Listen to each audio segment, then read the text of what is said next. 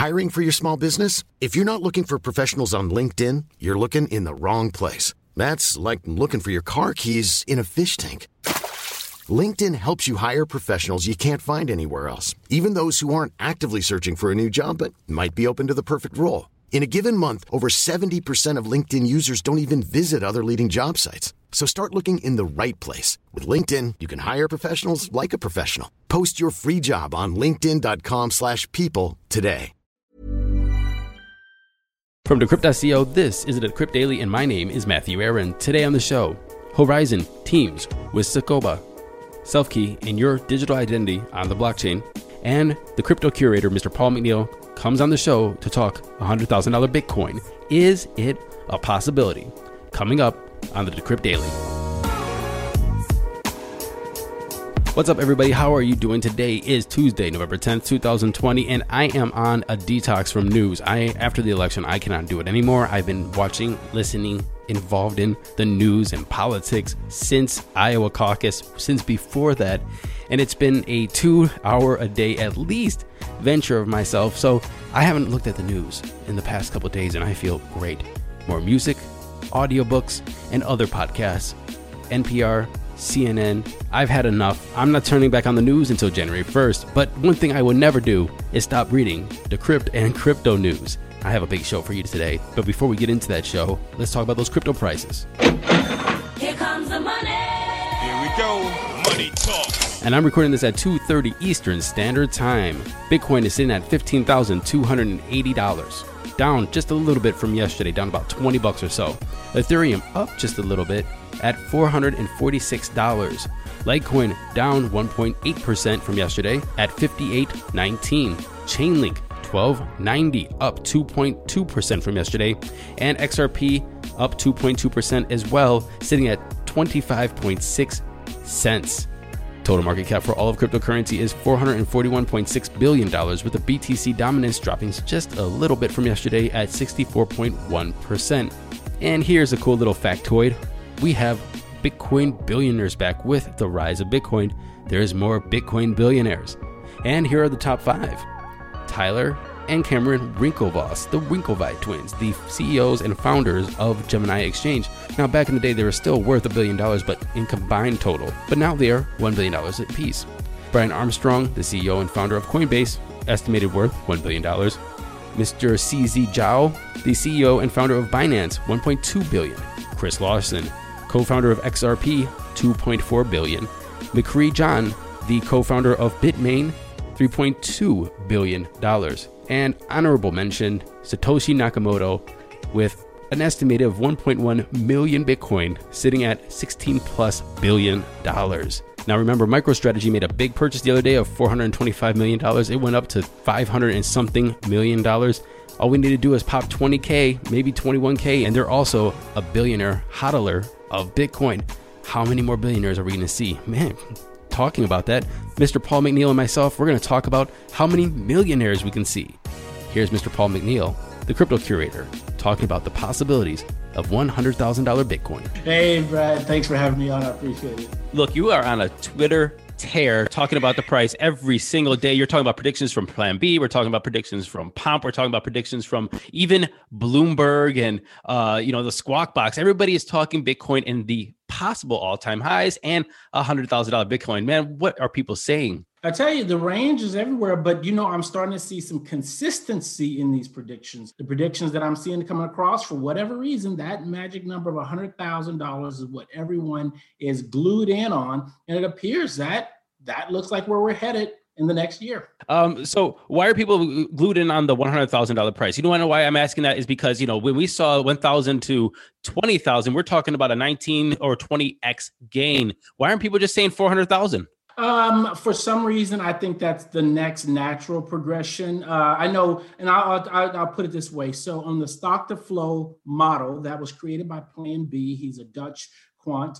Um, his model has a hundred thousands being that next level, and people like round numbers, and so that's what I think we're looking at. Now, I will say that uh, Plan B has also said in his stock to flow X, which is another model he came up with, which is the second iteration of that he does target 288,000 plus. And we've had other people who've also recommended more than that 100,000 within the next couple years. And, and, what what does the crypto curator think? Is crypto curator confident with a hundred thousand? Now, I'm not saying that we're going to go tell people to hodl until a hundred thousand or anything. This is not financial advice. I'm not that kind of show. This is the news and people are reporting on it. But what are you saying, man? Yeah, you know, I told most people that I saw between 17 and 20,000 before the end of this year. I am going to revise that to I'm I'm honestly thinking 20,000 is possible by the end of this year. I know most people still say within Q1 it will at 20,000.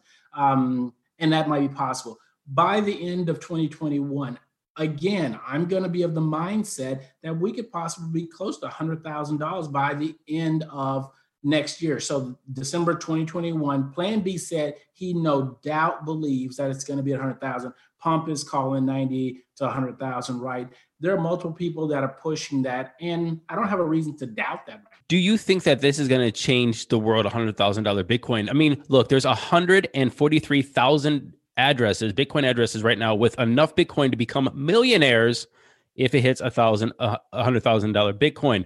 Do you think that we're going to see an influx of new money? Do you think that we're going to see a new influx of government crackdown? Do you think we're going to see a, an embrace by financial institutions? What does a hundred thousand dollar mean to the day to day life of the Bitcoin hodler? Yeah, a hundred thousand is going to mean a lot, and you're absolutely right. I think it's going to mint a lot of millionaires uh, with that hundred thousand. But as you mentioned about banning, I just sent a tweet out because there was someone Anthony Pompliano, I believe, was talking about what would it look like for the government to ban Bitcoin. He did not say that they would ban Bitcoin, but he gave a scenario about them banning it. And if they even attempted to ban it here, every other country could all of a sudden get on the Bitcoin standard. And now the US looks crazy. That's what happened with gold. So I think that it's Barry Silbert already gave his case. He says, I don't think we're ever going to see Bitcoin being banned by the US government. I have to agree with him. I don't. 100,000 Bitcoin is going to change things a lot for a lot of people. For a lot of people and individuals, what do you say, what do you think about the economy? What do you think about the government? Look, you put out a tweet the other day that says, "Does price reflect adoption?" If we see higher price, are we going to have more adoption? Do you think that they're they're inclusive or exclusive of each other? And if we do see adoption, where is that adoption coming from? The average mom and pop, or is it be coming from the financial banks?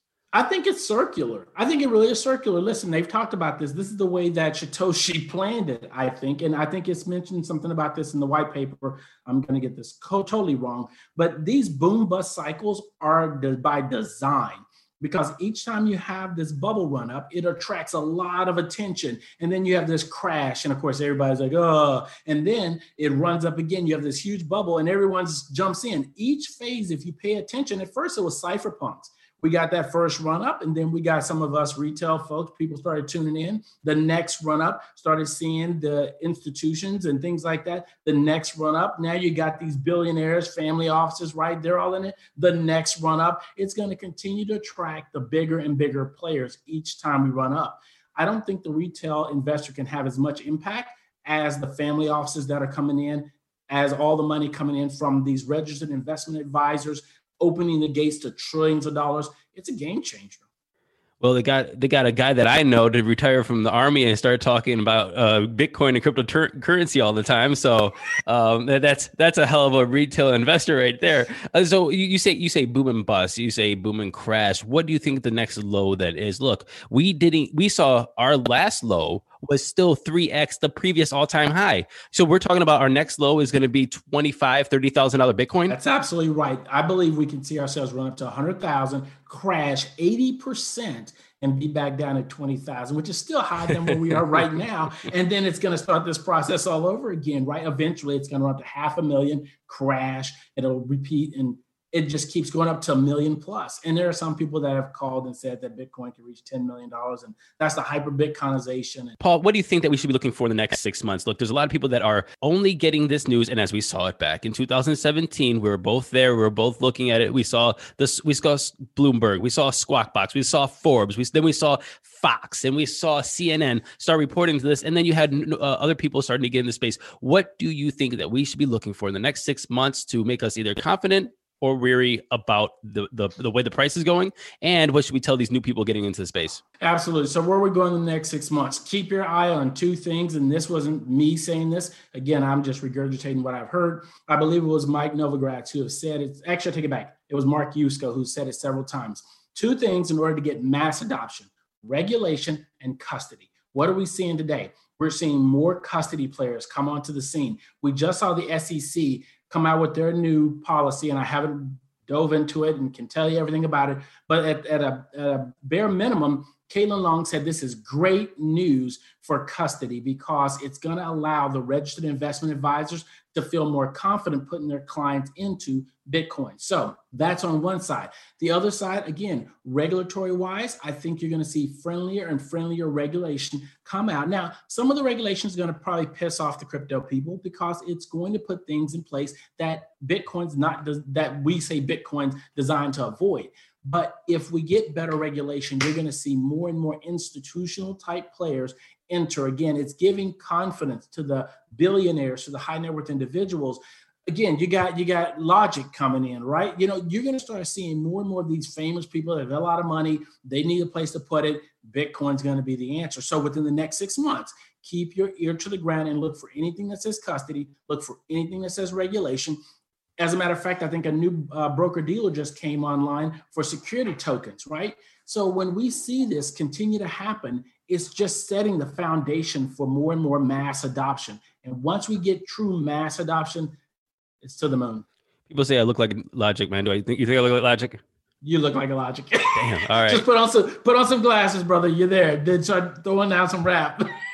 That, that's that's great, man. That's great. Uh, I want to get that Grammy in my room, though. Jameson Lopp has been tweeting a lot about custodial services, as you just mentioned. Uh, they're IOUs. That means the bank or these financial services are holding that crypto for the consumer, the person who bought it. If it's PayPal now, if it's uh, Robinhood that are offering the average consumer the ability to pay, they hold your Bitcoin.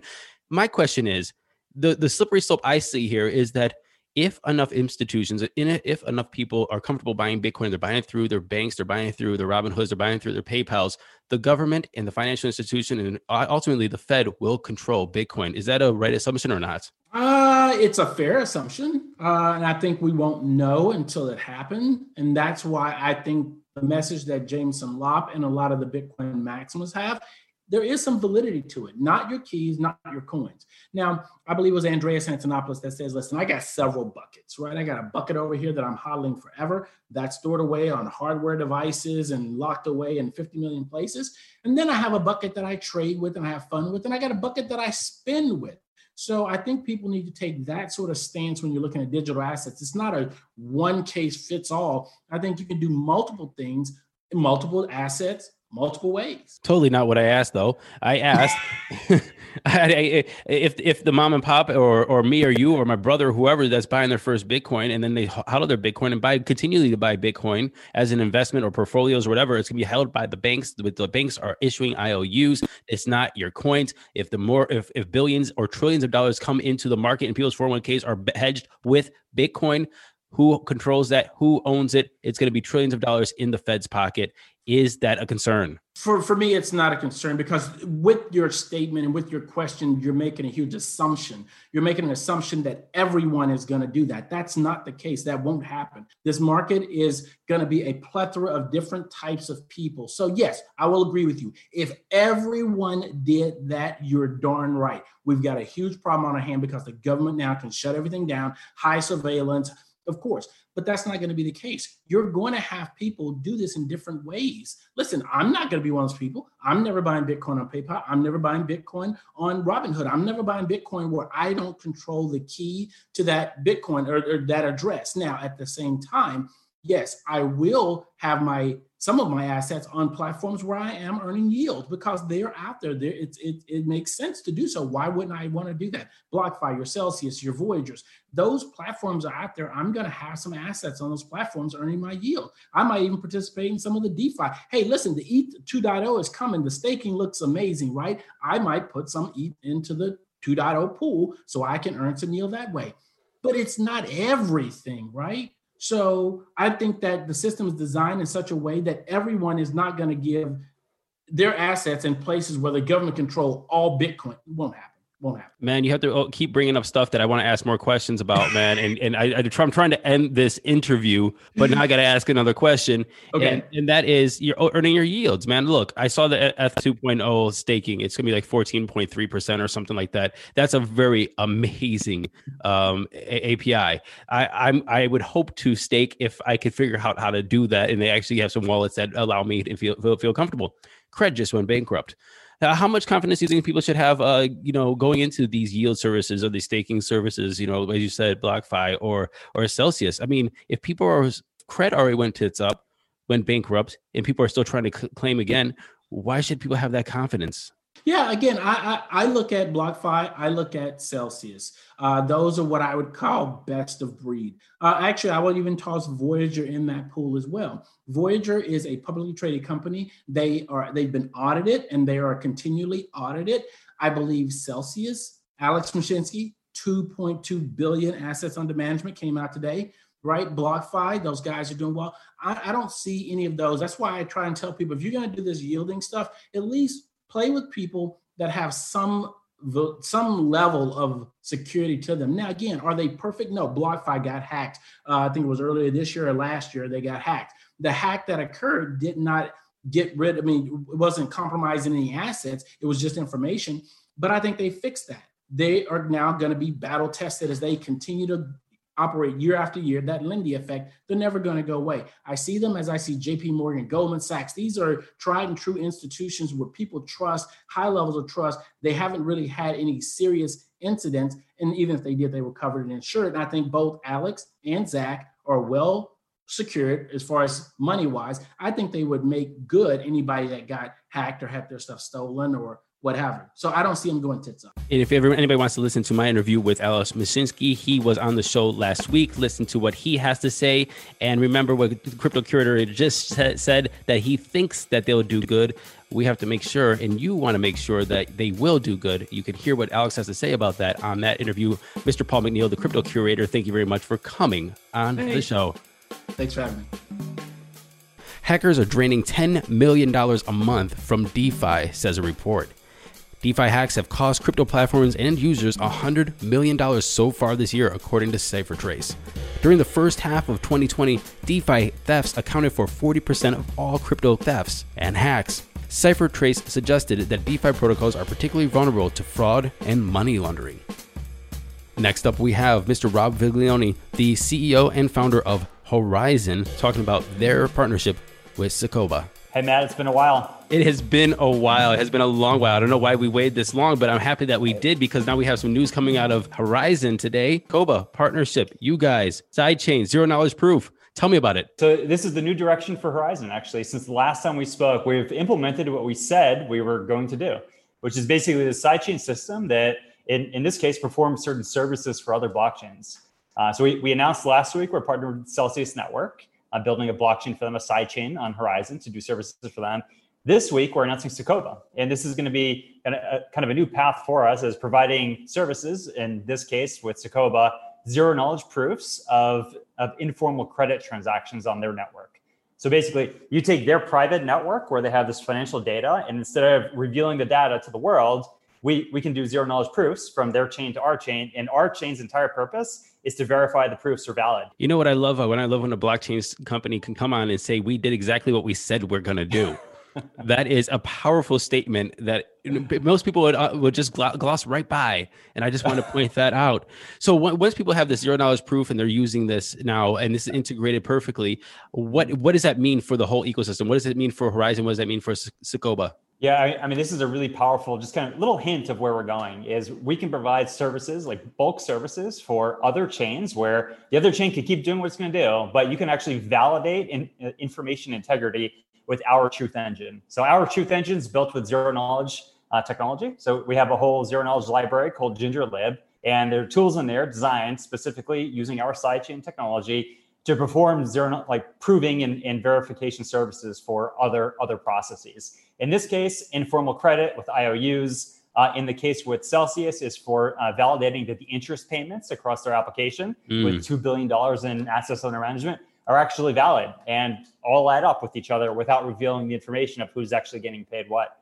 Uh, so the technology is absolutely powerful. I think massively underrated right now, but you're going to see just a stream of these announcements over the coming weeks and months from us that we're going to be supporting other blockchains at this core functionality. Awesome, man. Well, good luck to you, and I can't wait for you to come back on and tell us some more good news. Robert Viglione, founder of Horizen. I'll talk to you again soon. Thanks, Matt. Cheers. A former Microsoft engineer has been jailed for nine months after he defrauded his employer of $10 million. The case is the first of its kind in the United States involving Bitcoin and tax, according to the IRS. Volodymyr Kvashuk employed a Bitcoin mixing service to mask the source of funds entering his bank account. And what did he buy with all his money? Well, a Tesla, which I can't blame him. I would probably get one too, and other luxury goods. He's been ordered to pay $8.34 million in restitution. And that's on top of the nine years in prison. Identity on the blockchain is one of the best use cases for blockchain technology, in my opinion. And that goes hand in hand with voting on the blockchain. You need a secure way to prove your identity when you're voting for something so important as the United States presidential election. Well, SelfKey is working on identity on the blockchain, and here to talk about it is their CEO and founder, Mr. Edmund Lowell, to talk about some of their new releases. Thanks for having me, Matthew. SelfKey came out with Certifiers platform and it's live right now. First, I want you to do us a big favor. Tell us what is SelfKey and then what is a Certifiers platform? Right. So SelfKey is a platform for managing your digital identity that has mainly three different parties, right? It has you as the identity owner. It has a certifier who you go to to get documents certified. And then it has a relying party like a bank, like a registered agent, who then sets up a company or bank account for you. So this is a huge development for us because now you can go into the SelfKey wallet, non-custodial wallet. You can put your passport there. You can share it with the certifier, a registered U.S. notary. Get that document notarized electronically, and then share it with the bank, all from your home. Don't even have to go outside. So let me just get this straight. You upload a picture or something of your passport or identity. It gets notarized, and then your identity is basically on the blockchain within a wallet with a private key. Yeah, so we don't put any PII on the blockchain. What we do do is PII. oh, sorry, personal identifiable information is like a legal term. Gotcha. Um, we wouldn't want to put your passport on the blockchain, Matthew. That would be a bad idea, right? Don't don't want to do that because then it can't be deleted and, and it's just no good. Um, but what we would do is we'd give you a credential that you then you can use to minimize your information sharing and to prove with uh, you know 100% certainty that something did happen X date. So let me give you a quick example, right? You want to go into a club, you're over 21 years old, um, but you don't necessarily want to share with the bouncer your exact address, right? You just want to prove that you're over 21. So you can share with him a credential that's signed by a notary that proves that you're over 21. And that's just one example of getting into a club in the US, but um, you know this could be extended to all types of different identity interactions, which you do every day. And so, what is the Certifiers platform then? So, Certifiers platform is real life notaries who are able to legally notarize, certify your documents. And then from that process, you get two things. You get the PDF that's electronically signed in the traditional way, and you also get this verifiable credential, which is a JSON object, uh, you know, formatted in a specific way, and then a hash of that is put on chain. Right on. So, really quick, uh, last question I have for you is one. I, th- I am a big fan of identity of the blockchain. I think that you know if you have your identity there and you can certify who you are, we're gonna have a lot of issues mitigated because of that. What do you think are some issues that you'd want to? I mean, I don't think going into a club is an issue per, per, per se. You either get in, you don't get in. But like, what are some of like the bigger ideas that you have for your identif- identity certified on a blockchain? Right. So getting into a club might not be a big idea, but the the fact that so much of our data is stolen, is lost, is misused because we're oversharing our information is a big problem, right? That's one of the biggest problems of our True. time. Mhm. It's been said that data is the new oil. Well, self sovereign identity is refined oil. And self sovereign identity doesn't need blockchain, but blockchain does need self sovereign identity. Think of all the times you signed up for an exchange, that you've signed up for a crypto loan, that you've signed up for these different products and services, and you're sharing your identity with these random companies that you quite frankly can't trust. And we're out to kind of change that and make it a bit more secure for you to interact with your identity over the internet. And what about voting? Can we can we use it for voting? Maybe. Man, I'm not touching that one with like a hundred foot pole. Like uh, yeah, that's, that's, uh, that's for somebody else to solve. And, and good luck to you because that's a whole lot of politics involved with that. Edmund, thank you very much for coming on the show and talking about SelfKey. Matthew, thank you for having me. Thank you for listening to this episode of the Decrypt Daily. Remember, we are on Facebook, group page. Check us out. Also, make sure you subscribe, like, and share, and leave us a nice comment on Apple Podcasts. It helps us stay visible so people can get the news when coming into the space. I'll see you tomorrow. Happy hodling, everybody.